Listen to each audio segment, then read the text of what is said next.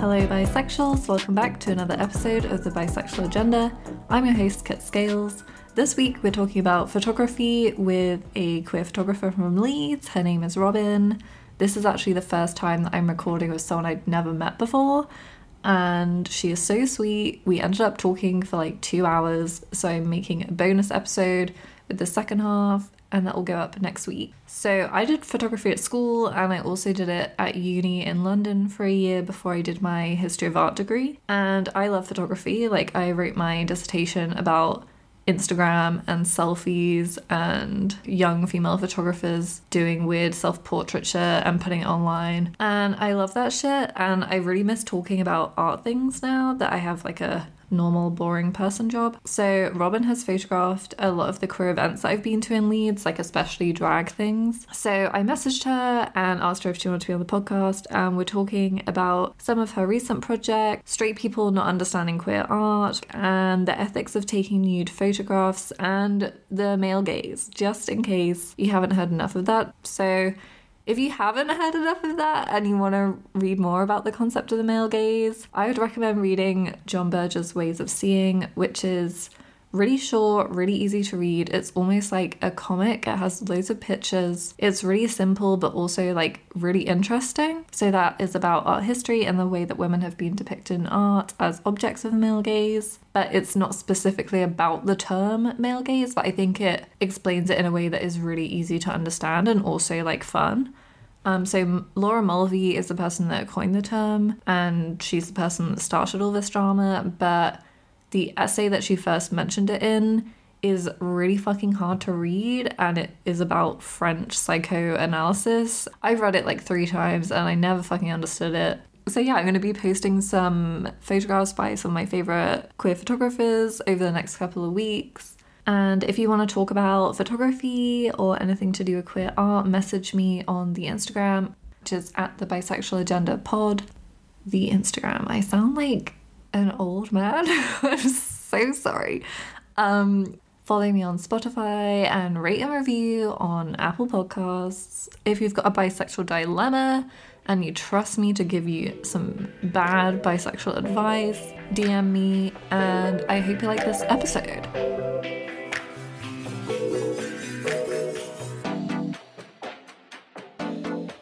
Hello, welcome to the Bisexual Agenda. Hi. Um, so you're a photographer. Yes. You're at uni. Yeah, I'm you're at the arts, Arts uni. Uni, yeah. Yeah. Tell me about your Catholic college hell. Oh my god. okay. So, yeah, no, I started out wanting to do all the academic stuff. So I started out doing uh, biology, chemistry, and psychology. Wow. And then I thought, absolutely not. So I dropped biology and chemistry and ended up doing art and photography instead. And then from that, I sort of just got into photography. But I wanted to make a bunch of work about queer issues. One of the first photo sets I did, um, they were trying to teach us how cameras work. So they were trying to teach us, like, if you leave the shutter open for ages, you can make those light paintings that everyone does. But I thought I'll take it one step further, I'll write with it, and I ended up writing like percentages. Um, and it was all about sort of queer injustice, things like that. One of them, it was like 78%, and it was based on a survey that got put out a bun- uh, through a bunch of LGBT like people in the workplace and just in the general life. And it was 78% of LGBT people have suffered from workplace harassment because of their gender or sexuality. And so I overlaid those over photos that I'd taken at Manchester Pride in 2015. And it was just uh, like I showed my tutors and they were like, I think it's a bit too far. Like, I don't think it'd help your grades. I think it might be a little bit, you know, a bit too far. I think you should just stick with a different subject. I was like, right, okay. So I didn't You're wanna- like, well, now I'm one of those people that's been harassed. yeah, no, and I didn't want to like fight it, I guess, because I'd never done anything like photography related in Yeah. an academic setting, and I didn't really know how it worked. Mm-hmm. So I just thought, right, that's fine. She's a teacher, she knows best. I'm just gonna not do that. So I did the photo series. I put it on Facebook. I made my point. I was like, mm-hmm. "This is this is what it is. I'm probably not going to do anything about it again." And I got a bit of decent feedback from some of my mates that go to a different college mm-hmm. and people that are LGBT, and they were like, I think this is cool. I don't get why you've stopped this. Mm-hmm. I was like, but I want to do well. I want to do well in my course. It's a Catholic college. They don't want to think about. I love that you were just like being a little baby, being like, "How about I make this really subversive, like Yeah. queer project, even though I go I to. Catholic school." Yeah, no, first thing I did at like 16, I was like, right, let's do something really heavy. And they were like, no. were you like a very invested ally at that point, or did you like know that you were queer? Um, I was out at that point as gay. I came out as bisexual pretty early. I came out as, um, oh god, I think I was like 12, 13. Because I thought I was bi because I had a boyfriend, but I really fancied my mate. um, which is such a like You're like, typical. well, I've got this guy. yeah, it's such a typical way of it. And I used to, oh god, I used to just go over to his house and play PlayStation, and then he'd be like, "Can we kiss?" And I'd be like, "No." so from then on, I think I figured out that I was gay. Yeah, I was out from being like, like 13, 14 Wow. as like full blown lesbian, Sick. And then yeah. In college, people didn't figure it out in college until second year. It's like, how? how do you, how Did you have blue hair then? No, I was blonde. I felt boring. I was like undercover gay. Mm-hmm. In second year, I took some nudes of a few people, one of which was my girlfriend at the time, and another one was my ex. it was a whole, lesbian drama. whole thing. But um, yeah, no, we were pals. It was fine. Um, the photos of my actual girlfriend I didn't end up using, and I did use the ones of my ex, which Oh, I bet she loved that. I know we were broken up. It was fine. But, yeah, no. Um, they were very. I don't know. I didn't want to focus on like you know here's some boobs on a screen. Like I didn't want to do that. I made them very like like arty and.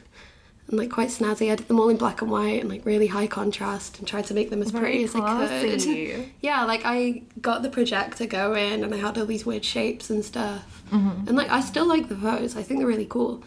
Um, but after one of my shoots, um, it was at the Hand-In actually, so I'd printed them all out. Um, I did them on film as well, so I was in the dark room like all day, every day. Yeah, I was gonna say if I had a dark room because my Yeah. sixth form had a dark room, and I feel like that's really like rare. But I think it's just because I'm from Bath, so they have loads of Ours was money. tiny. Ours was like half of the size of this room. I had all the prints on the table in front of me. By that point, most of the people had seen them, so it wasn't like, you know, really out there to have the photos just on the table. Also, her face wasn't in it. So it wasn't like people were thinking, you know, that's what she looks like, that's her boobs, that's so crazy.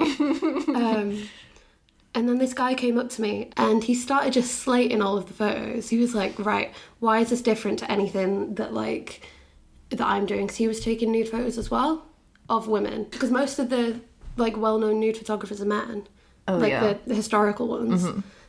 And he started going on about, well, he was like, you're a lesbian, so why are people saying that my photos are perverted and yours aren't?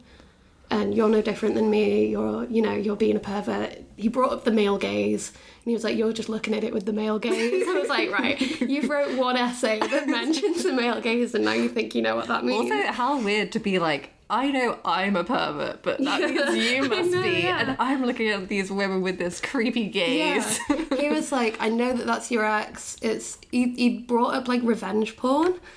I was like, well, it's not. We're lit- we're pals. You see us like hanging out all day together. What? what? Wow, that's truly fucked up. Yeah, we dated in high school. Like we didn't have sex. It wasn't a sexual relationship. We just hung out. But we, also, like, it's only revenge porn if she's yeah, if doesn't know not you're putting those photos in your project. So that's that's then me thinking like, Oh no. who do you, you know who do you think I am? Like, um, but the nudes that he was taking were of seventeen year old girls, so they were technically underage.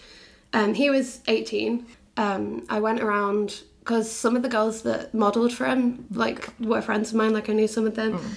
I said to him, I was like, right, how was your experience? Because I like Oh yeah. went out of my way to make sure that all of the people in mine were completely mm-hmm. comfortable.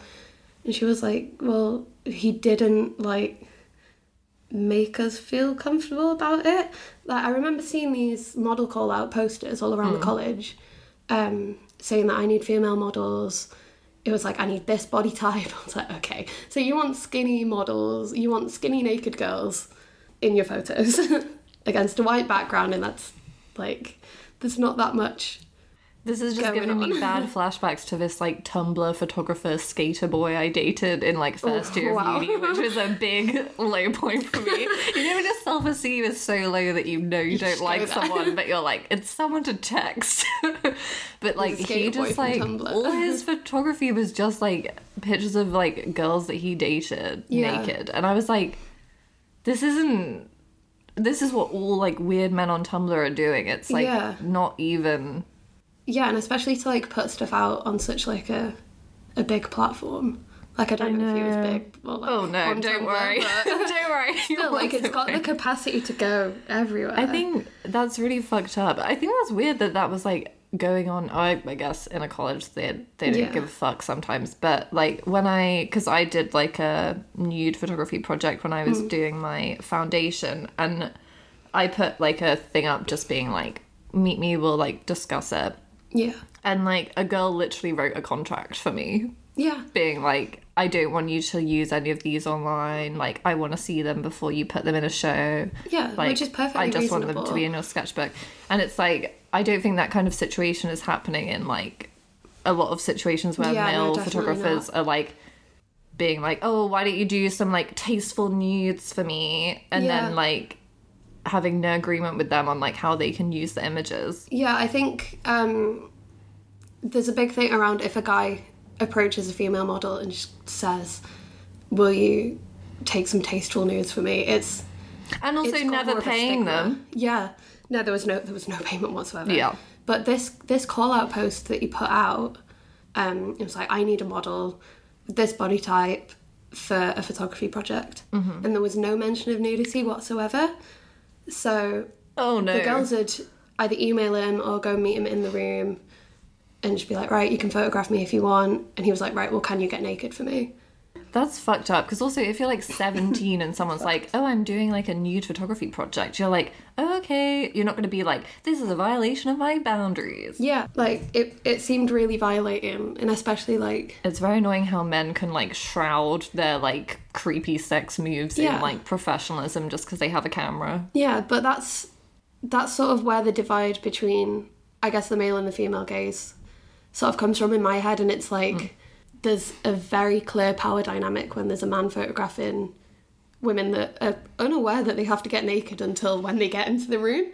Um, but also, like, I was so explicit in the way that I was doing it. I was like, mm-hmm. right, I'm taking these photos. I know that you've modeled for me before. I know that you're one of the most like confident people that I know. Mm-hmm.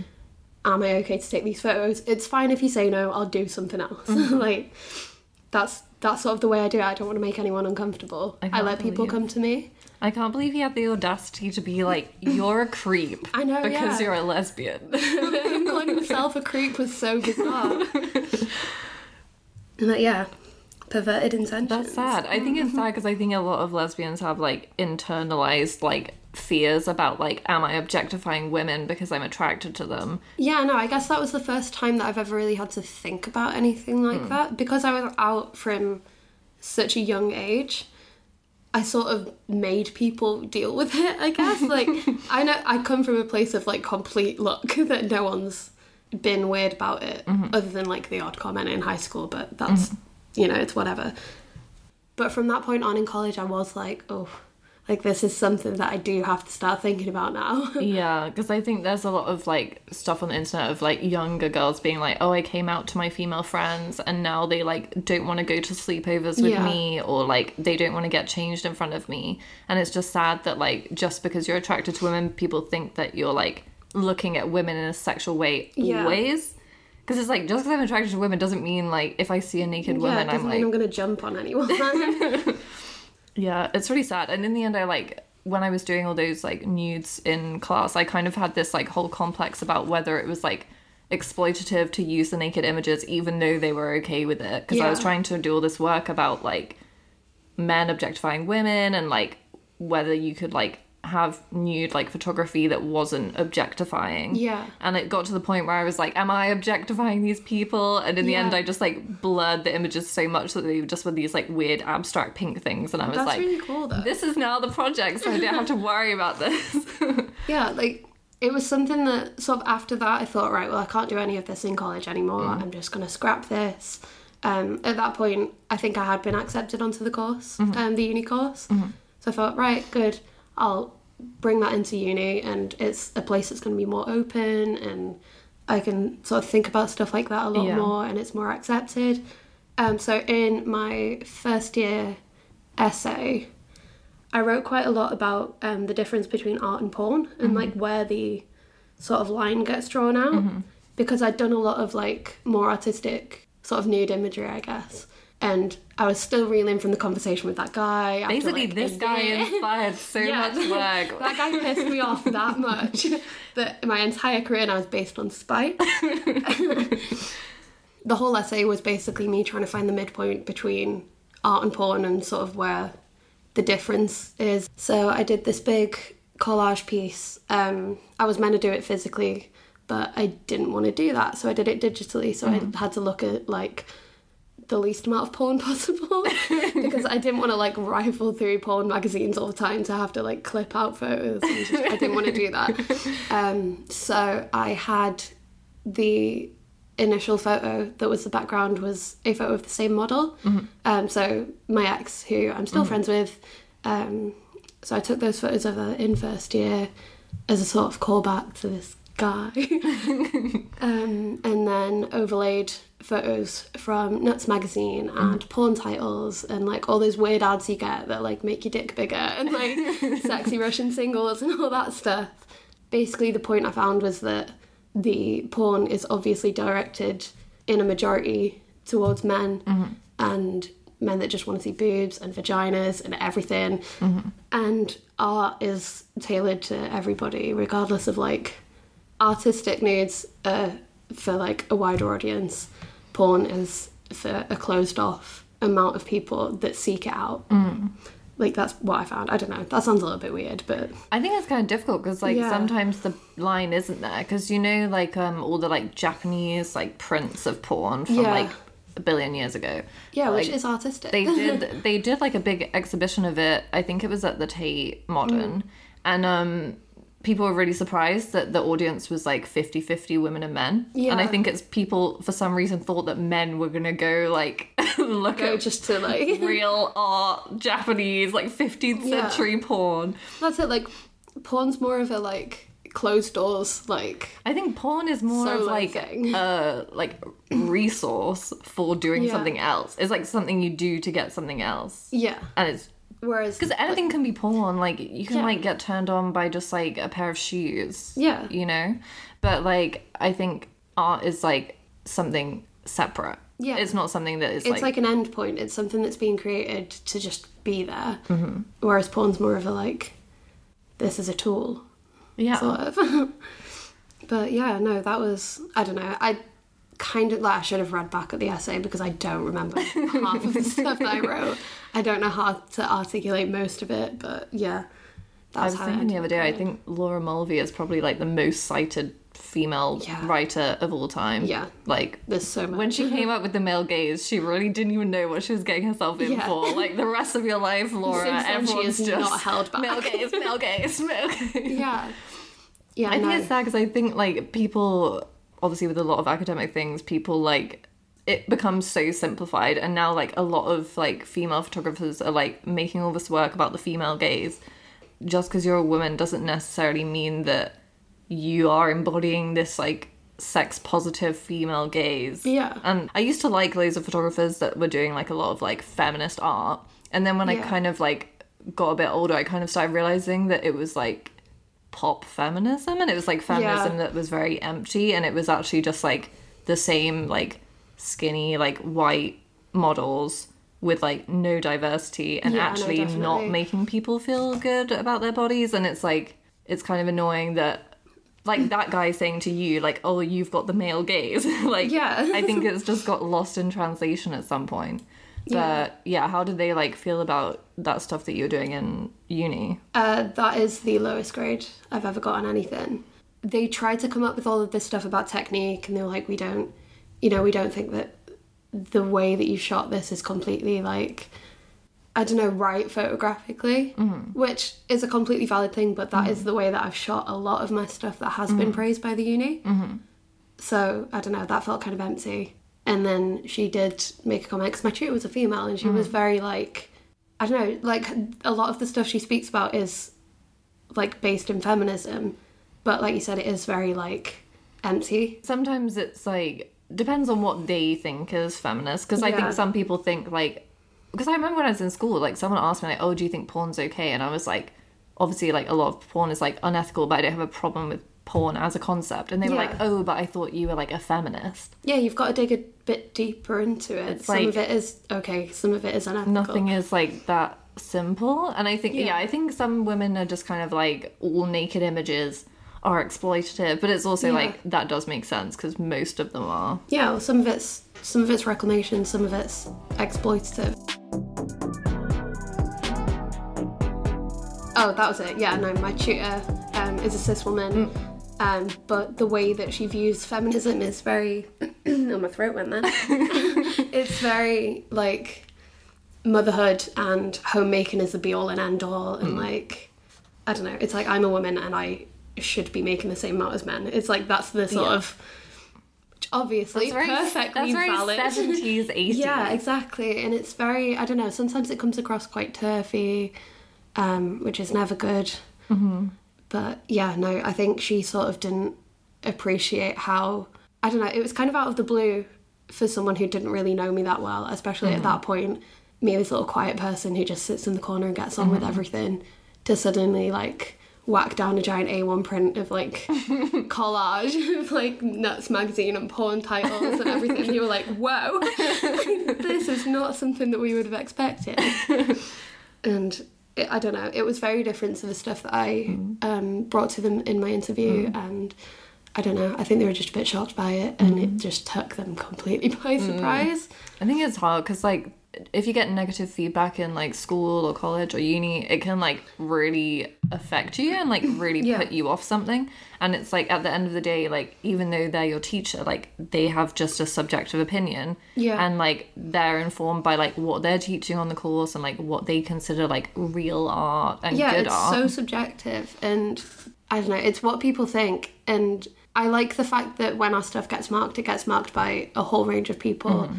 It's really subjective, and I think having one tutor and being able to sort of influence what you do is absolutely not beneficial to anyone, and that's sort of how it is set out. Mm-hmm. But yeah, after that, I didn't um, really touch on any more queer issues or queer art in my uni. Now it's yeah, like working with the burlesque artist and the drag artist. It's it's something that I do as like my own personal work. Yeah.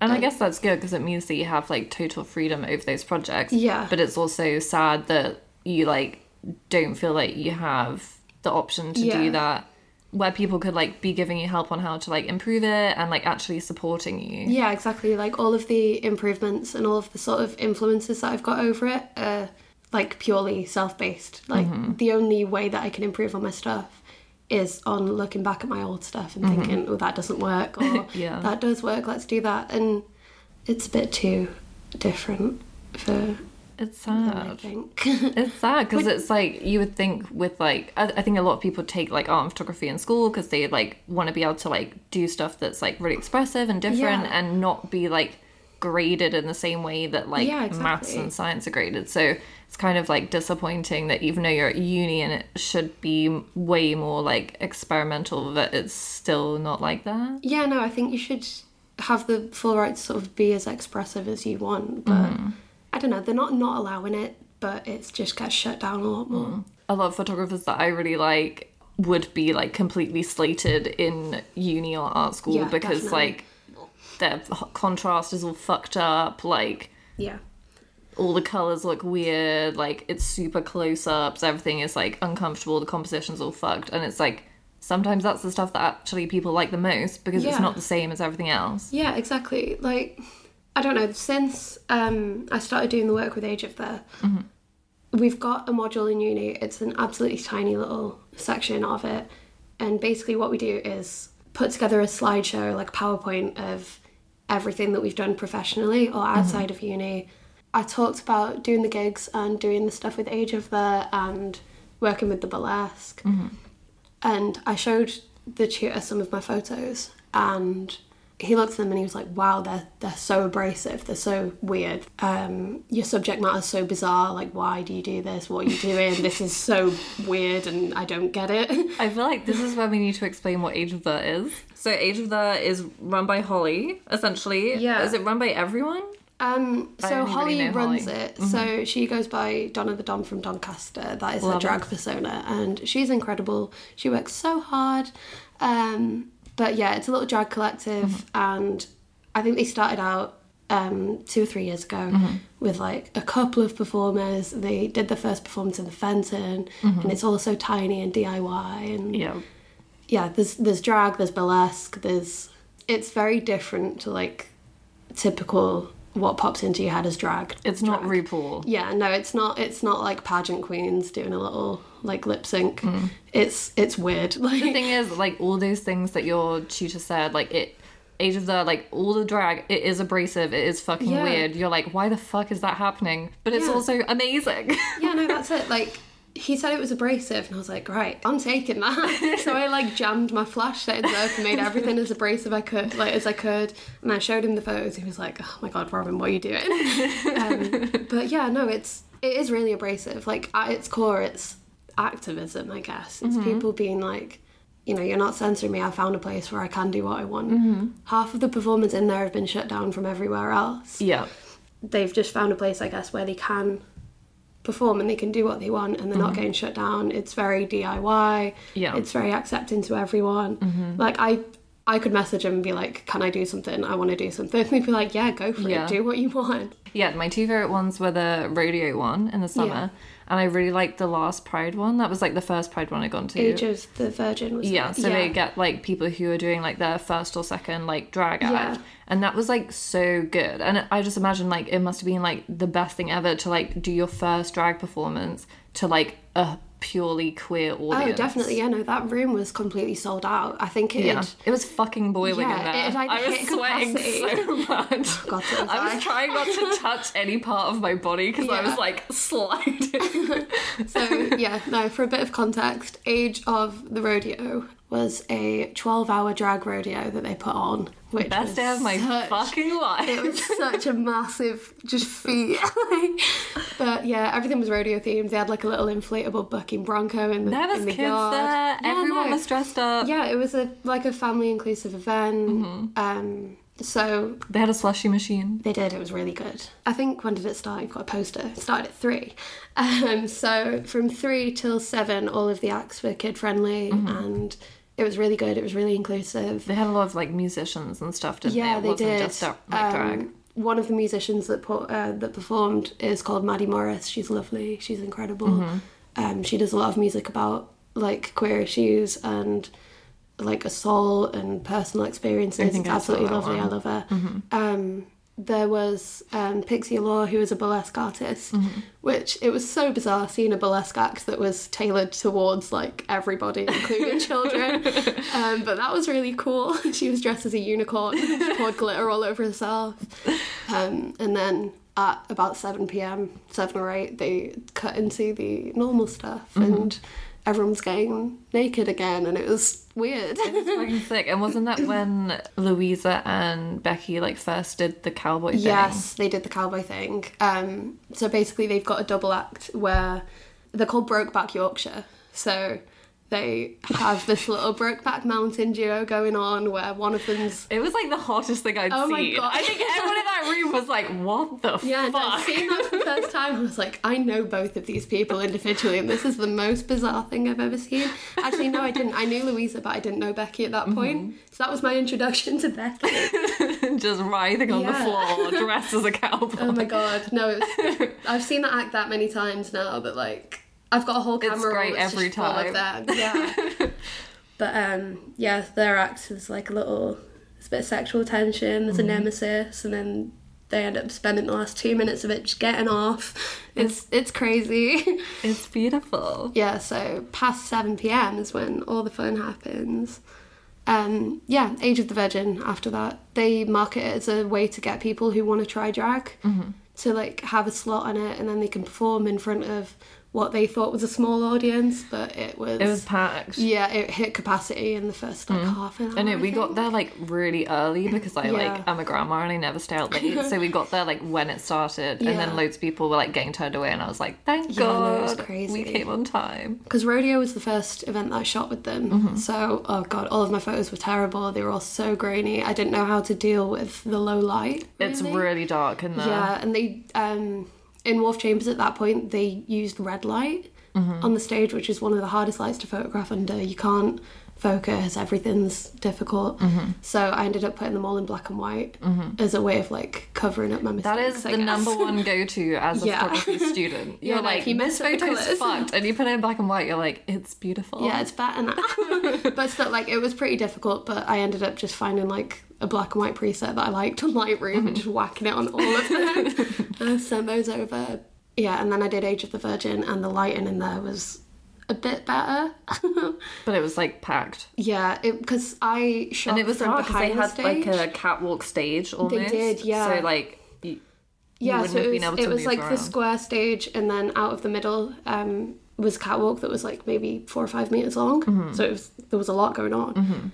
There was another photographer that was at the end of the catwalk. Oh, yeah, And I okay. tried getting in that position, and then she came along. She was like, "I've reserved this space." I was like, "Shit, okay."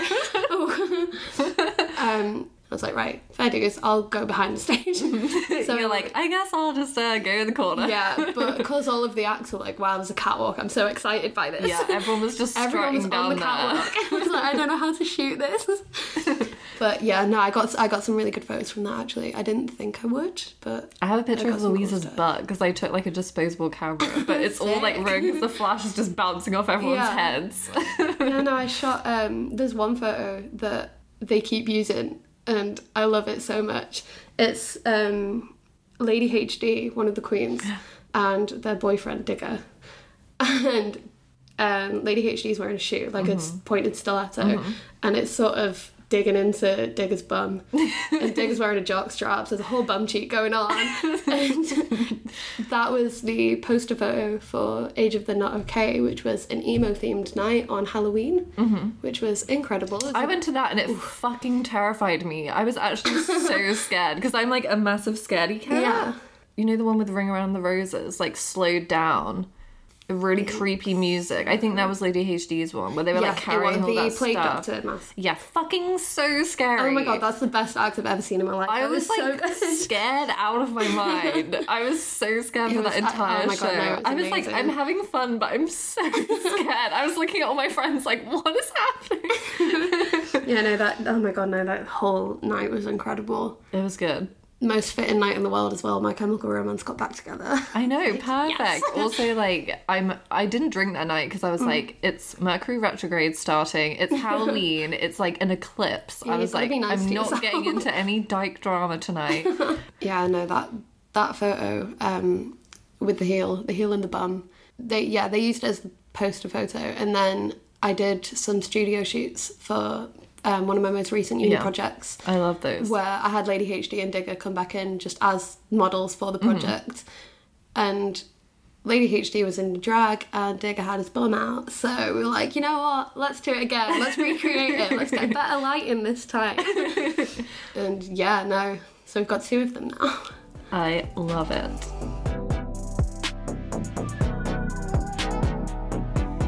Okay, so tell me about some photographers that you like. Well, I've got a list of people. So there is a photographer who I've sort of always known about because they talk about her in uni quite a lot. She's called Nay. Um, I'm not sure what her last name is, but she's a burlesque performer mm-hmm. and also photographs burlesque performers. And she does self portraiture. They're all really lovely. They're all dreamy, mm-hmm. and like she does the whole Vaseline on the camera thing. I think to make all the lights look really like fuzzy and cool. Mm-hmm. I photographed her pretty recently at an event called oh. That Bitch Burlesque, which is Oh my god, no, I'm obsessed with that girl because I saw the. I really wanted to go, but like every time they, because they have a second show coming up, and I'm Yeah. working. I'm working until seven, and it starts at seven thirty, and I'm like, I technically could go, but I'd have to go straight from work. And one of the saddest things ever is like going to a cool queer event in your work Oh, outfit, and you're like, this isn't me. I want to be wearing a bra and nothing else. yeah no um I think I follow her on Instagram. yeah I think she was a couple of years above me in Mm-hmm. uni, but I know she did go to my uni because you do speak about her work Ah. quite a lot because the stuff that she does is quite installation based. Oh, cool. They seem quite like the old Hollywood glamour shots, Yeah. but a bit. I don't know. I think they're really sweet. You can tell as well that she's got like a bond with the people that she's photographing Mm-hmm. as well. Like a lot of them are people that she performs with, or like friends, things like that. Mm-hmm. You can you can tell that there's a lot more trust there, Yeah. which is really nice. That I admire that a lot. Like I've seen her perform and seen her photography. You can understand where the influences are. Another um, burlesque performer that makes sort of work around the same topic is Spunk Rock, who I discovered because of that bitch again. Um, they had a stall with all of their art on it, and it was all pay as you feel. Like do what you want. And I thought I think that approach to things is so nice because Yeah. like they just want people to see their work and like I know get it out there, but I know that they've had a big issue with Instagram censorship mm-hmm. and like shadow banning and things like that. And it sucks because they do stick so like so well to the Instagram guidelines, but there seems to be so much leeway in like the way that they do things. Yeah. Um, so I think recently they've moved to Patreon, and I think everything is still on the one pound tier. So it's just donate, literally a pound a month, and you can see everything. And Yeah. I think that's cool. It gives her a little bit of profit. Hmm. Um, yeah, it's nice, and also they're a burlesque performer as well, which is cool. I've not seen them perform, but I want to. I think it'd be really cool. I've seen photos of them, and I don't know. I hope to see them perform soon. I want to go to more. I have never been to a burlesque show. I've only been to like drag Mm. shows, but I guess that's like a bit of both because it's not like in the like theatre context. Yeah, no, age age of there's a an interesting intersection between drag and, um, drag and burlesque. Um, there's also an event that I photographed. Um, I don't remember when it was. I think it was in November. Um, called Boneyard Burlesque. That was put on by Pixie Allure, who did the kid-friendly burlesque act. Oh yeah, um, and that was in Bad Apples in Leeds. Mm-hmm. And I thought it was just like a little a little dark bar. isn't that like a goth bar? Or Yeah, something? it's um I love goth. yeah it's it's very gothy it's very um i don't know it's very dark it's very metal I've, I've not been in there before it's always one of the places where i walk past and i'm like oh it looks so cool in there. I want to go. Um but it was downstairs in the basement which was an absolutely tiny room. It's probably the size of this room. Like i don't know it fit like 30 people in Yeah. like with a squish. And that was it was bizarre. It was the first burlesque thing i'd ever seen. Um That's cool that you were like shooting something like the Yeah. first time you ever experienced it. Well, she was at Age of the Rodeo. She was handing out flyers, being like, "Does anyone want to come and see my show? If you like see me perform, come and mm-hmm. have a look at this." And I was a bit drunk by that point. I was like, "Do you need a photographer? I'll photograph it." and she was like, "Yeah, send me your rates." I sent her my rates, and I thought at that point I didn't know how much to charge at mm-hmm. all. It's really difficult. yeah, no, definitely. It was, I was like trying to figure out. I asked my tutors, and they were like, "300 is the going rate." And I was like, "Okay, no." But like gay people don't have that much money. yeah, no, so I, I sent her originally 75, I think, mm-hmm. uh, which is still ridiculous for the amount that I'm like charging now. Mm-hmm. And then she said she couldn't afford that, and I was like, honestly, I'll take anything, I just want to do it. So she gave me 50, which, mm-hmm. like, I'm getting paid on average about 50 quid a gig anyway, Yeah. Which is absolutely fine. It's you know, it's not my main source of income, but it's extra money. I'm ridiculously lucky to be paying, like, to be being mm-hmm. paid for my photography at this point anyway. Mm-hmm. Like, it's something that I didn't really think Well, was also, a viable option. I think it's good that you have like validation in that way from like the queer community and like Yeah. people being like, yeah, we want you to be our photographer. Yeah, no, definitely. If your tutors are being like, this sucks, because it's like exactly. it obviously doesn't. yeah, but the feedback I've had from them, like from the people in the burlesque shows and the mm. people at Age of That, is massive compared to what I'm getting Yeah. from uni. And also, I think like a lot of queer people who are doing burlesque and stuff like that, it's like so special to have a gay photographer. Yeah, exactly. Who's like taking amazing pictures of you, and they're like, Yeah. "Wow, I love the way I look here," and it's yeah, like, yeah, no, I get a lot of people messaging me. They've been like, right, I don't usually like the way I look, Mm-hmm. and I genuinely really like how my body looks in this photo, and Mm-hmm. it's just nice to see because like everyone knows what feeling a bit shit about your body feels like, yes, and like I don't know, it's nice to have people come to me and be like. At this point, you are responsible for me feeling better about myself. Like, yes, I feel better too. But that's yeah, the no, ultimate really nice. I really like the like studio ones you did of like all the different people in like their cool outfits. Yeah, that was um, one of my uni projects. That it was based on synesthesia. Um, so I've got face color synesthesia, which basically means that every person has like, I don't know.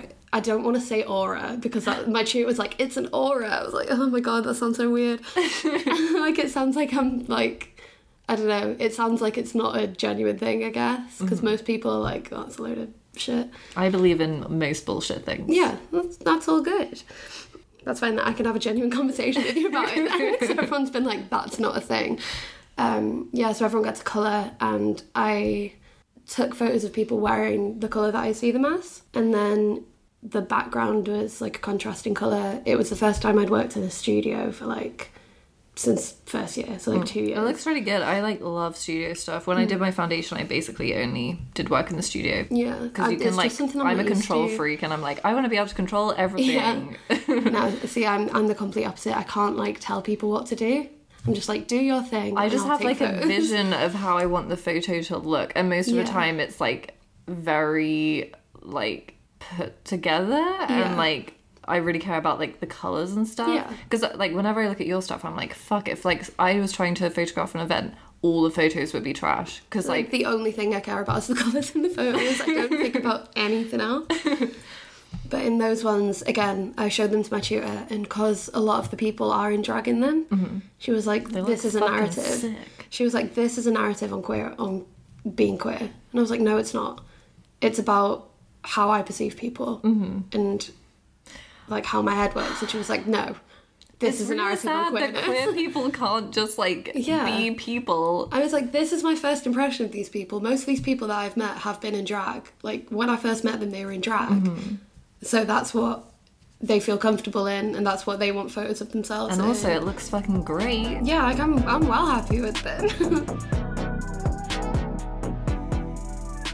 so, yeah, you know probably a lot more about Cindy Sherman than I do, which is something that I should do better on. It's so fun. But yeah, no, I looked because I've always kind of passively known about stuff, but I never looked into it because it's one of those things that people seem to know a bunch about anyway. Mm-hmm. I was like, I'll just take everything I need from context. but I looked at her um, untitled film stills. I can't say that that project. I like the way that she does the character stuff and how you can tell that they're all her, but they've all got such different like context in them, and they're all so interesting. Mm-hmm. And to have such a long running project based on self portraiture is so bizarre to me. Like, Really, would you never yeah. do that? No, I'm like, I don't, self portraiture is just something that I can't. Really, I think she's basically the person that everyone who does self portraiture is obsessed with because Yeah. her self portraits are just. I think they might be the best self portraits of all time. Yeah, no, they're so good. because there's like they aren't like self portraits because of the whole character thing. yeah, So and also she has like so much versatility. I don't understand how she can look like so many different yeah, people. no, definitely. It's, I don't know, it's so bizarre to me. But um, one of my friends, um, she's called Natalie as She is on the course with me, so she's a fine art photographer. Um, the work that she did for one of our uni modules was based on gender performativity. So um, it was sort of gender performativity from the perspective of a cis woman, which I don't know. A few people were a bit iffy about, but she covered her back. She was like, "It's, it's like okay." everybody is performing their yeah, gender. definitely. Um, so she talks a lot about Judith Butler, obviously, because that's the way you go. I've, yeah, I hate Judith Butler. No one can understand her. Mm. Like I understand she's like given us a lot of ideas, but Yeah. she actually hasn't explained them in a way that is accessible to literally anyone. Yeah, no, I like. I don't know. I struggle reading a lot of the stuff because it's just so there's so read, many big words. I've read like chapters of some of her books like four times over Yeah. because obviously like I did an art history degree. So some of the things I've read like five times and I still have no idea what she's saying. Yeah, And I I, just know. feel like that is the sign of like she has these amazing ideas and I think Yeah. she's actually failed to deliver them to people. yeah, they're quite hard to like digest. I guess like. I think the good thing is people are just kind of picking two words and running with it. They're like, Yeah. oh, performance, you say. yeah, but um, her work was based on. Um, so her subject was um, one of our friends, Kirby, who is a non-binary person, and so in that there was a photo series ranging between like very stereotypical masculine with like the buttoned-up shirt, the mm-hmm. like the pants, the whole like office man sort mm-hmm. of aesthetic with a little mustache stuck on, and the characters sort of range from that to like a more androgynous person mm-hmm. with um I don't know, like a boiler suit on and, and like this little belt so that they had a waist so there was more of a like feminine figure there. And then on the other side there was the very, very typically high femme like pin-up aesthetic mm-hmm. stuff. And it was such a cool photo set. And again everyone loves it. It's so fun. And obviously Cindy Sherman was one of the mo- uh, one of the main influences mm-hmm. with the whole characters and how you can change one person into being so many different people mm. with you know with just context. And it mm-hmm. was a plain background. And the only thing that sort of differentiated between the characters was the clothes that they were wearing and the like mm-hmm. makeup they had on Yeah, I think that's really why cool. like queer people love Cindy Sherman so much because Yeah. it's like you can literally you can change your gender with clothes. yeah you can change yourself in any way you want to mm-hmm. with like external things mm-hmm. And I think it's like very important for like queer people because like obviously we're like trying to be visibly queer a lot of the time and like the way to do that is basically just like clothes and makeup. yeah no like sometimes i feel like i'm not visibly queer enough You've rocked up wearing Yeah. like I'm wearing- dinosaur. I'm wearing dinosaur dung- I'm dressed like an corduroy eight-year-old. dungarees and blue hair. Yeah. but like And I've straight people are like, "Wow, you're so unique." Yeah, no, I get people though, like in uni especially, like joining a new sort of academic place, especially like somewhere where you spend most of your time. I sort of assume that people know that I'm gay just from looking at me. I think the thing Which, is the line between gay and art student aesthetic yeah, is it's it's blurred. everyone's got a septum Yeah. piercing. I feel exposed. but um, yeah, no, everyone because everyone in high school knew because I was out. I was just out. I was like, It's that's weird Robyn. when you She's move the to gay new one. place and you have to do it all again. Yeah, the place that I worked um, at first, it was a very like it was retail. It was a very like fancy shop, I guess, and everyone that worked there was a bit old, and like I felt weird coming out to them. I hate At retail. first- Working in retail is like baptism of fire. Yeah. Like I feel like everyone on the planet should have to work in retail because it really Oh, God, breaks you down. But like initially, like everyone's everyone in there was nice. Everyone was perfectly fine. wow. But there was such a generational gap Mm. that like. I know I knew that they didn't look at me and they were like, right, that's that's a gay person. Yeah. because I wasn't like like I'm very femme presenting anyway. Yeah.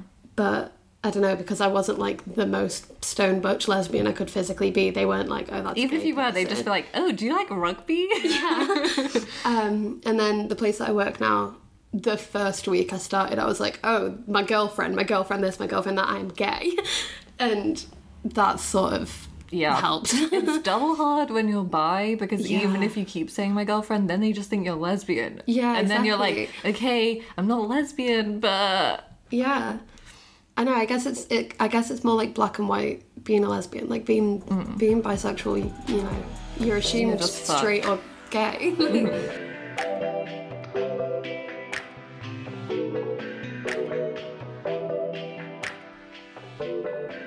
okay. So tell me your bisexual agenda, your lesbian agenda. My lesbian agenda, queer agenda in general. Yeah. Okay, first one. More queer spaces that aren't like driven by alcohol. Mm, yeah. Because there's lots of gay clubs, but there's not like there's not any sweet little queer coffee shops or anything. Well, there mm, is. There's, flamingos. but we need more than we need one. more flamingos in the world. Yeah. Did you do dry January? um, I didn't know. I don't really drink that much. Yeah, I did dry January, but I don't normally drink that much. But Yeah.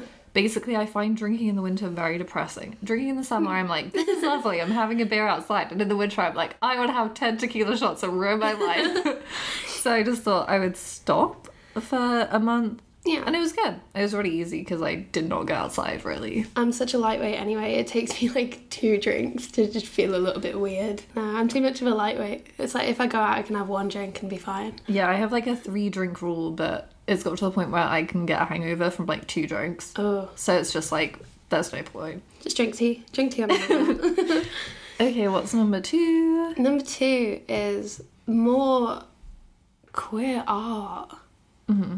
Because places, academic places don't like queer art. I've spoken about this a lot. I, I know that now. yeah, more queer art and bigger focus on queer art created by queer people. Because a lot of the queer art that sort of is recognised isn't usually made by queer people. Mm-hmm. I've seen quite a lot of that. Yeah, or if like a queer artist is exhibited in a more mainstream gallery, they won't include narratives about queerness, even if Yeah. it's like central to the work. They'll Yeah. just like I think a lot of stuff gets missed out when they don't have like information about artworks in galleries because I think a lot of it is just like, oh, you've just got to look at it and take whatever meaning you like. But it's like often there's quite a deep history behind certain artworks that are like really political. So when they leave them out, it's just like, great, now no one's gonna understand Yeah, what it's there's a lot of context as well. It's like that thing in history that's like, oh, these two women lived together, and Yeah. they wrote romance poems to each other. They were lifelong friends who yeah, they loved to just fuck. they were just pals. like, mm, nah, more queer art, more queer art that's recognised as queer art. That's not just two people being friends. I agree. And do you have a third one? more weird haircuts. Okay. I got my hair cut three days ago and I was like, I hate it. But today I'm like, okay, it's okay. Yeah, no, like last week, I said to my girlfriend, I was like, right, I'm just off a meltdown. I want a mullet. I want a mullet right now. All the gays are like loving the mullet, and Yeah, I, so many I do not understand it. I think I don't, I don't get it. The I'm like, I appreciate it, haircut. but I don't get it. I prefer like the shaved head gay Yeah. look. See, she was like, "Mm, I'm not giving you a mullet, you'll hate it. And I would. I've got a round face, I'd hate it. but um, She yeah, supported you. I got I got a decent haircut. I end up dyeing my hair literally every Mercury retrograde. Mm. Like every time I book a haircut, I'm like, oh fuck. I go through these weird like time phases of dyeing my hair different colours. It's it always ends up being like just before October I dye my hair green, um, and that's like my Halloween excuse. And then it gets like it gets to be months and months. I'm like, right, this isn't it anymore. And then I go back to red. I really want my hair to be like dark lavender. That'd but I really also cool. do not want to bleach my hair. So my hairdresser was like, Well, you can't have one without the other. so I was like, Okay, we'll forget about it. I just like in my head I'm way more edgy than I actually am. Mm, it's fine. Edgy isn't a thing. I just wish I could be cool, but I'm just not. And that's okay. It's all subjective. I just have boring straight girl hair, but that's life. Okay, I think we have time for the tarot. We can do like a past, present, future, or you can just pick one card and we'll see if it fits. It depends. I usually do past, present, future, but it is up to you. That's the classic. We can do one and see if it makes any sense, and if it doesn't, then we can do three. I did a romantic reading once and um, found out that I'm going to be extremely codependent and in a financially dependent relationship. And then I put my cards back and didn't touch them again. I was like, don't out me like that. Okay, no, I messed up that's okay. the deck. The world. Oh, snazzy. I'm excited. I love the like art on these. Yeah, I really like this one. I'm gonna go for this one because it's got a hair on it. Okay. Um, I'm gonna have to do some reading now, so let me pause it. Okay, so the first one you've picked is The World, and she's saying, We've arrived at the end of the Fool's journey through the Major Arcana, so this is the last card in the Major Arcana. This project phase of your life or even relationship is done, and that's a good thing. There's a feeling of peace and serenity as you more, move forward into the next phase of your life. The world sees you satisfied, stronger, and wiser as you forge your next path. And it's saying it's time for you to see what else is out there and explore what you haven't experienced yet. But how can that be your past? Maybe putting it in a in a mind frame of like in the past. It's like past me was ready to do some new stuff. Mm, true. Yeah, it says the world is about finding or creating your own world for the first time. And like finding your this is like a queer tarot book, so it's about like finding your like queer community and people who like accept you for who you are. That applies a lot. That's beautiful. Number two, Nine of Pentacles. Pentacles I see as like the earth sign cards, and you're a mm, Taurus, Yeah. right? yeah. Pentacles are basically about money and like being a boss bitch most of the time. Okay. Yeah, this is one Rosie got when she was here. This is the one ah. that's about like living in luxury and going to a spa. I wish. So it says a card of luxury, the Nine of Pentacles, shows us rising to a prosperous state and offers us a chance to look around, smell the roses, and be grateful. oh, I'm Basically, this card is about like appreciating how far you've come and like realizing that even if you haven't achieved everything you want to achieve so far, you need to appreciate what you've done and like realize how good that is yeah, I get that. and be nice to yourself. Mm. And it says like you have avoided burnout and you're balancing things well. Does that your That face? doesn't apply. I'm very burnt out. You're I like, I'm photographed fucking three things in two days. Yeah, okay, that's crazy. okay, so maybe you need some time to rest. She says, Yeah. Look how much work you've done. Great job. Now rest. Yeah, she says, like, basically, queer people have a really hard time, like, taking time off. Yeah. Okay. What is that? Okay, three of wands. I'm not used to this art style. I really like it. It's taken me a while to like figure out. It just means that there's, like, no narrative on the cards, though. Yeah. So you can't really do it without a book. Okay, so this one is like done as a three, so it's the two, three, and four of wands. So I'll just see what's relevant. The three of wands is about preparation and expansion. If someone asks about business and gets a two, it's time to plan for the future from where you are now. The three then is time to enact plans for expansion while looking at a five year or ten year plan. If asking about romance or family, three indicates that it may be time to take the first step towards a future together. And it says group work is well aspected with threes in general, and the wands are very often indicative of creative pursuits. Yeah, it's just about enacting plans, Yeah. putting stuff in place. All of your stuff has been about planning essentially. But you also need to rest. Mm. You need to rest right now. I'll plan a rest. Plan in the future. I feel like I'm very good at being lazy. I watched two films yesterday. See, I think that I'm good at being lazy, and then I like, I don't know, I feel like me photographing is my downtime. And then people are like, no, it isn't. Mm. You are working. Yeah, it is hard to like separate things when you're doing. Especially because I'm working in something work. that I enjoy as well. Yeah, well, if it, it gives you energy rather than Yeah. taking energy away, Yeah. then it I always leave things feeling better about it, and I think that's hmm. one of the Yeah, reasons why it doesn't feel like work. beautiful. I feel Yeah. like that's a nice set to get. Yeah, I'm very happy with that. Just have a chill time, and everything's gonna come together. Great. I'm happy because I haven't given anyone like a depressing reading yet. Good. I'm always worried for the day that it's gonna be like death, the tower. I tried to read my mum's cards once, and all of them were just not like. They were the ones that, like, when you actually explain them, sound okay. But when Oh, you but look yeah, at when the you pull them spread, out. it's not good. yeah, like, there was the death one. I'm pretty sure um, the devil came up as well. I think everyone has a card that they hate the most. Yeah. Like I'm always scared when I get the tower because that basically means like whatever you think is stable is about to get like destroyed and tumble Yeah. down, and you're just gonna have to start from the beginning again. and I'm like, Oh no. Thank you for letting me interpret your life. That's okay. Thank you for interpreting my life.